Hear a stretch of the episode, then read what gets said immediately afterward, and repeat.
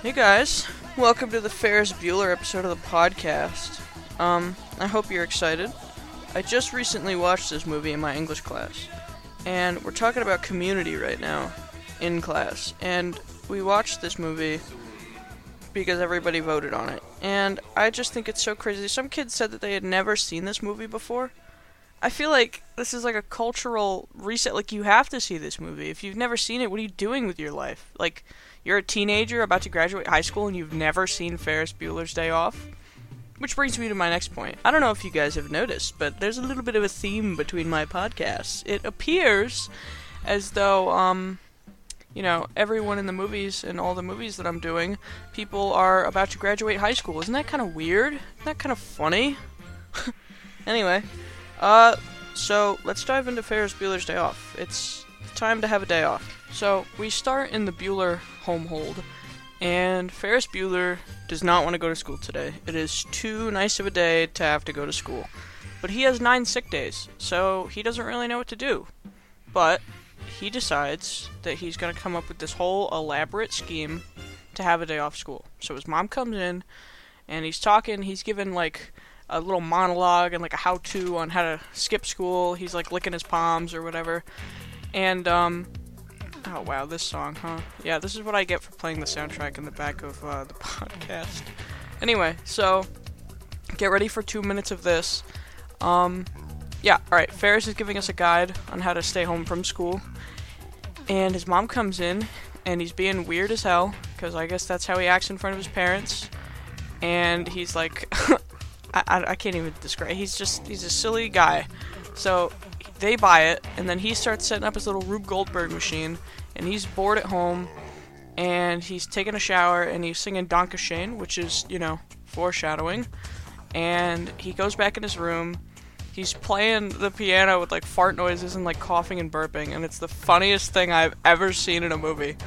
And then he gets on his primitive little home computer, and he's like, most kids get a car for their 16th birthday. I got a computer. So he goes onto the school's um, data system and he deletes his 9 6 days and he makes it 2. So good for him. And then he gets bored and he picks up the phone and he calls Cameron and he's on the phone with Cameron and he's like on this primitive art program drawing like big boobs, which is so funny. But he's on like an even more primitive version than MS Paint, just like Picassoing around and then he's like, Cameron, come pick me up, Cameron. Come on, Cameron. And Cameron's like, No, Ferris, I'm sick. I'm not doing anything. I'm not going. And he's like, Come on, Cameron. Come and get me, Cameron. And Cameron hangs up the phone. And Ferris is like, You know, he's thinking about it. He's probably sitting in his driveway right now going back and forth between whether he's going to get me or not. And that's exactly what he's doing. It cuts to him, like, punching the steering wheel of his car, having a meltdown, running back and forth in between the house and then Ferris says something like, "If if you shoved a lump of coal up Cameron's ass, or Cameron is so uptight that if you shoved a lump of coal up his ass in two weeks, you'd have a diamond." And uh, Cameron finally shows up. He scoops Bueller, and Ferris is like, "Listen, man, we got to get Sloane out of school." And he's like, "What? What?" So they get on the phone and they call Rooney, and they're like, "Hey, Rooney," but it's not them. Uh, Cameron does his wonderful one voice impression, and he uh, gets on the phone and he's like, "Oh, Sloane's grandma died, so she's got to come out of school." So the nurse comes and scoops her from her lecture, and uh, like Rooney calls because he knows that Sloan and Ferris Bueller are dating. So Rooney's like, uh, "Is this Mr. Peterson?" And Cameron's like, "Yeah, it is." And then he's like, "Okay, Mr. Peterson." And then he has like a string of swears lined up for him. He's calling him a liar. He's saying that it's bullshit and that her grandma didn't die. And then he goes to he's like, I know this is Ferris Bueller. So Ferris gets another line going and he picks it up and it's like actually her dad and oh wait no, it was Ferris no, okay, so Ferris picks up the phone and he's like, uh, hi, Mr. Rooney. I just wanted to call to let you know that I'm not coming in today because I'm very sick. So then he's like, oh my god, I actually just said all of that to Sloane's dad. So then he gets back on the phone. He's like, I'm, I'm very sorry, sir. And then Cameron's dumbass is like, oh yeah, well, you better be sorry. I'm coming to pick her up in person. And I want to talk to you outside the front door. And uh, Rooney was like, okay, sir. And Ferris was like, ah, Cameron, you idiot, why would you do that? So then Cameron starts having a meltdown, and he's like, yeah, well, I didn't want to come have your stupid day off anyway, so screw you. And then he's like, no, Cameron, I didn't mean it. This whole movie is pretty much just Ferris manipulating and abusing Cameron. I hate to say it. I love Ferris, but like, come on, man, you gotta be a better friend. Your bro is like clearly suffering. So they go pick up Sloane, and then uh, Sloane and her dad kiss because her dad is Ferris Bueller, and um, they they go off. And this is the song that plays in this part of the movie. They're in Cameron's dad's car, which I forgot to mention. Um, Sloane is not in the picture yet, but Ferris is like, let's take your dad's car to go pick up Sloane. And Cameron is like, no way, I don't know what you're smoking. We are not taking my dad's car. That is his prized possession. He loves that thing more than me. And Ferris Bueller's like, ah, we're gonna take it. So he takes it anyway, and then they go pick up Sloane in it, and then, you know, whatever, everything I just said. And they are driving into the heart of Chicago. They are going to the city, and they bring the car to a parking garage. And the guys at the parking garage are very sketchy looking. And Ferris gives them 50 bucks, and he's like, take really good care of this car, okay? And they're like, okay. And then they run off with it, and they start driving it, which is like terrible. But anyway, now Ferris Bueller's Day Off begins. They're in downtown Chicago, they're having the time of their life, and they decide to go to the Sears Tower and look straight down because in 1986 that was the tallest building in the US. So, um, they're there, they're looking down, and Cameron's like, I want to go home. And Ferris is like, no, no, you're not going home. And then after the Sears Tower, they decide to go to uh, the fancy restaurant. I think it's called like Chez Quis or something. I don't know. It's French, but they go in there, and the guy pretty much calls bullshit. He's like, "You guys don't have a reservation," and he's like, "Yeah, well," and he looks at the reservation list, and he's like, "Yeah, well, I'm uh, I'm the Sausage King of Chicago," and the guy goes, "You're the Sausage King of Chicago," and he's like, "Yeah." So then the other guy's like, "I'm gonna call the police," and he's like, "Go ahead, do it." So he gets on the line, and then there's some I forget I don't know. He doesn't actually call the cops, but Cameron gets on the phone, and or Sloane gets on the phone. I think Cameron gets on the phone and pretends to be the police station, and then Sloane gets on the phone, and she's like, "Hi, I'm just calling to see if the Sausage King of Chicago's there," and he's like, uh, I, I don't know, describe him. So then she describes Ferris, and he's like, oh my god, I just roasted the Sausage King of Chicago. So he lets them all in, and then Ferris is like, wow, your service is terrible. You know that? You suck. And he's like, oh, yeah, sorry. And they're eating at this fancy restaurant, and then uh, Ferris goes into the bathroom, and he has another one of his fourth wall monologues.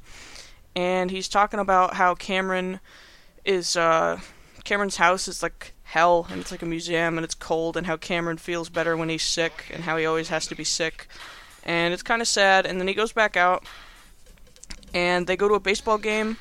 Uh, but before that, there's like taxis lined up outside the restaurant, and Ferris's dad is out there, so they run into the nearest cab and they go, and they go to this baseball game, and Save Ferris is like on the jumbotron. It's like written on the on the stadium, and he doesn't even notice. He's there, and him and Cameron are like, ah, we'd be in gym class right now. And then it cuts to gym class, and Jeannie's there. And she's like, oh, I hate him. So she's driving home to go catch him. And then Rooney's like, oh, I hate him. So he's driving off to some, like, local, like, pizza place where all the kids go. And he thinks it's Ferris Bueller, so he goes up to this chick and he says something real nasty. And then she turns around and he's like, oh my god, it is a young woman. And then she spits in his face. And he decides to go straight to the Bueller residence, so he does that and he rings the doorbell and it's like sorry i'm sick right now. I can't come to the door in my weakened state. And um, then the messages keep repeating so he knows that it's like bull so he tries going around through the back and ferris bueller's dog catches wind of it and he's like no. So he attacks rooney and rooney finally gets in and he drops his wallet in the kitchen some sometime during this. And then jeannie gets home and she hears commotion, so she thinks that Ferris Bueller's home. So she's like, "Okay, I'm gonna find Ferris." And then Rooney hears her open the door, and he's like, "Oh, it's Ferris." So they're both like waiting around the corner to catch each other. And then he's like, "Ah, gotcha!" And then she's like, "Ah, gotcha!" And then she's like, "Oh my God, there's a grown-ass man in my house." So she knocks him out with her foot to his face, and he passes out. And then she runs upstairs and she calls the cops, and she's like, "Oh my God, I'm too young and pretty and hot to die. Please, please come get me." And they take her into the station for making a phony phone call. But in between then, uh, they are at that baseball game and then they go to an art museum. And they're just all pondering art. It's one of the most iconic scenes, like, ever in a movie. And I just think that all John Hughes, like, teenager movies, I, I just had to do one for my podcast because they're just so 80s and so iconic. You know, like, John Hughes was, like, very in tune with how teenagers were feeling. So, anyway, moving on. They're at the art museum. They're making out, having fun. Not all of them, just Sloane and Ferris. No, they're not all making out. So, anyway, they go from the art museum to the parade, and they're watching, and Ferris slips off, and then it's just Cameron and Sloane, and they're like, "Where the hell did he go?" And then he gets up on the float, and he's like literally on the main float, and he's like, "This song is dedicated to a young man who doesn't think he's seen anything good today," which is obviously Cameron. And then he starts lip syncing Dankeschön in front of everybody. And Cameron is like, "Wow, he's really he's doing it. What a what an idiot." And um that happens. Cameron's watching. He's like, "You know, maybe today isn't so bad after all." And Ferris starts singing the Beatles up there, Twist and Shout. He starts lip syncing that. And it gets the whole city going. Everyone's dancing along.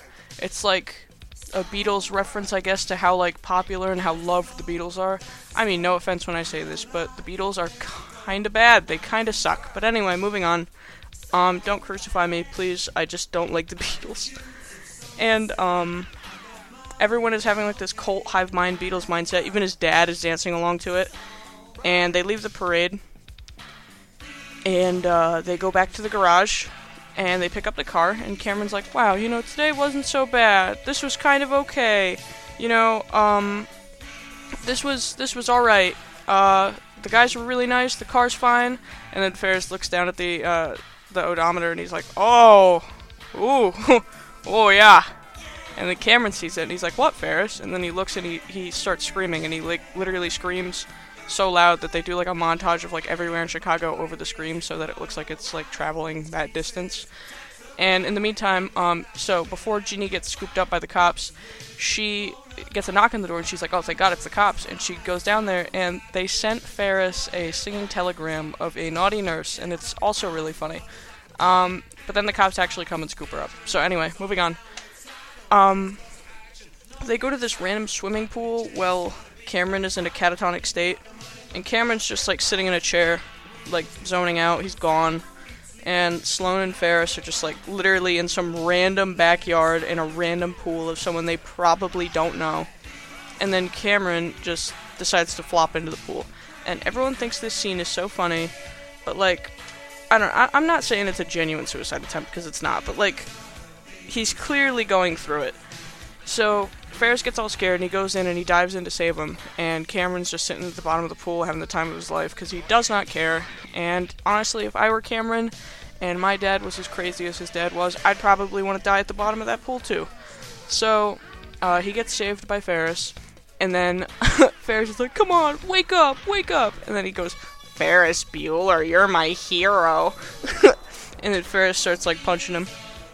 Uh, but that was that scene and then they go back. I think after that they hold on. I got it written down. They. Oh, what?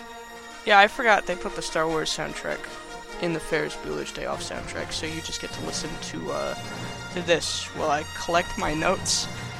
Um.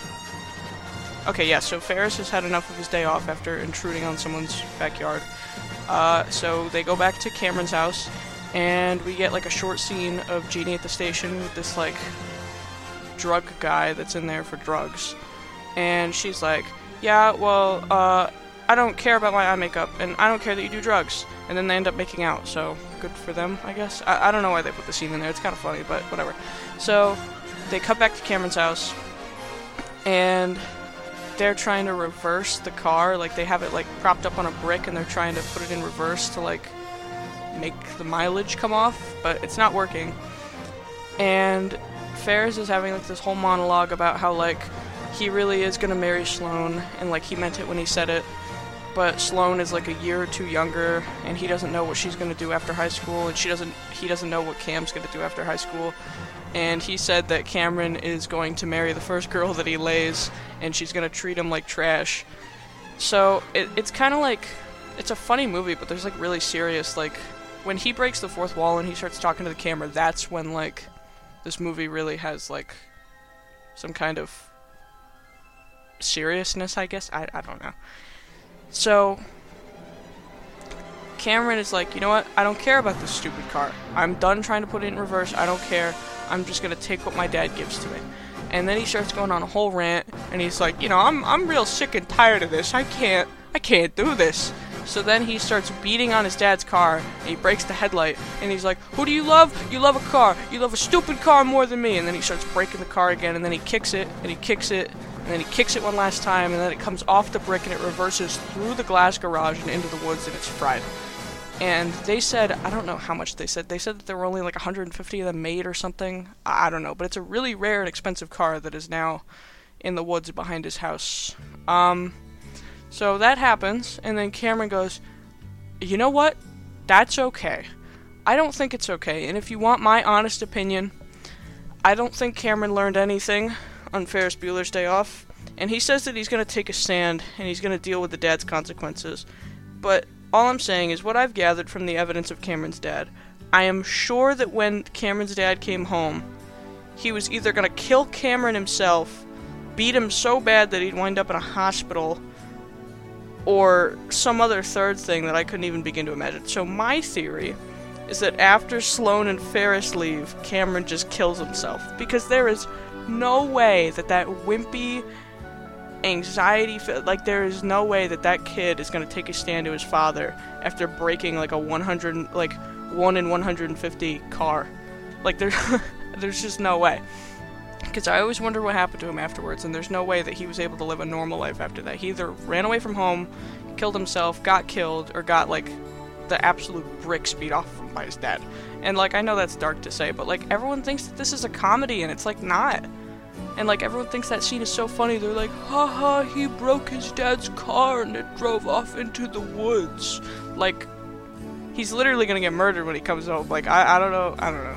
But anyway, so Ferris and Sloane are in another random backyard having a moment, and he runs off after giving her a little smooch because he's like, "Oh my God, it's 5:55. I gotta go."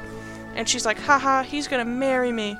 And then he runs off, and he's going through like eight different backyards, and then he cuts across the street, and he almost gets hit by Jeannie because Jeannie and her mom are on the way back from the police station, and Jeannie realizes who it is, so she's like, "I'm gonna beat this. I'm gonna beat this little shit home, and I'm, I'm gonna I'm gonna figure him out, and I'm gonna show my parents." So Ferris gets home at the same time she does, and he's trying to get in through the back way, and Rooney's there because he woke up from being knocked out, and Rooney's like looking for this Bueller, and it's the key into the back door of the house, and he's like, "Oh, come on, man," and Rooney's giving like this whole speech. He's like, "I'm gonna see you next year. You're gonna be with me," and then Jeannie opens the door and she's like, "Ferris, what are you doing out here?" And she saves him, and then she tells Rooney to get lost. And she throws his wallet near the dog, and then the dog is there again, ready to attack him. But anyway, so he runs off, and then Ferris runs up into his room, and then his mom comes in, and he's like, Oh, hi, mom. And she's like, Hi, Ferris, are you okay? You want some soup? And he's like, Yeah, mom. And then he's like, Hang. I, I don't know what he was. He was trying to like bite her hand, and he's like, Hang. I, it's so funny though. He's like trying to. I don't, I don't know, but it's it's funny. So then she leaves, and Jeannie's like, You're a shithead, and then she walks out. And then Ferris puts his hands behind his head, and he goes, Life moves pretty fast. If you don't stop and look around once in a while, you could miss it. And then the movie ends, but not before we see a scene of Rooney trying to waddle back to the school, and a school bus stops, and she goes, "Oh, Principal Rooney, you need a ride? You need a ride, Principal Rooney?" And everyone's like, "Huh?" And they see him in like this disheveled state, and they're like, "Oh, that's so funny." So he gets on this packed bus. There's only one seat, and it, it's next to this really nerdy chick. And he sits down, and he looks at the seat, and it said, it says like in carving, "Rooney eats it." And then right next to him, there is a kid with a folder that says "Save Ferris" scribbled on it. And then he looks back to the weird chick that he's sitting with, and she goes, "Do you want a gummy bear? It's warm from being in my pocket." And he's like, "No." So that's how the movie ends. The movie ends, and then after that, there's like a post-credit scene where Ferris goes, "You're still here? Why are you still here? The movie's over. Get out of here.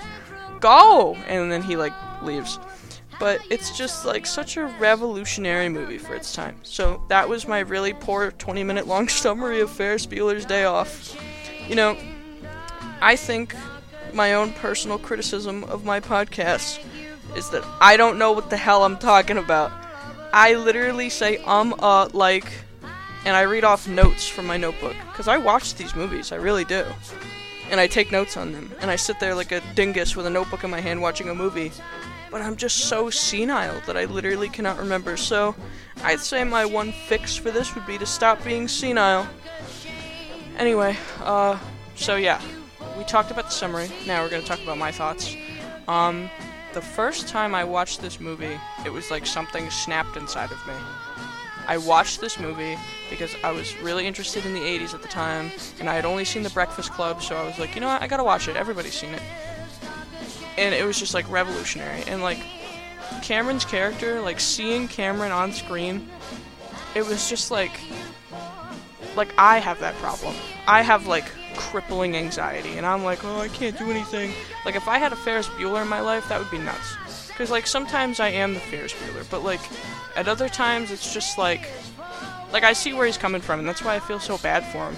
Like, this whole movie is literally just this poor kid being dragged around against his will.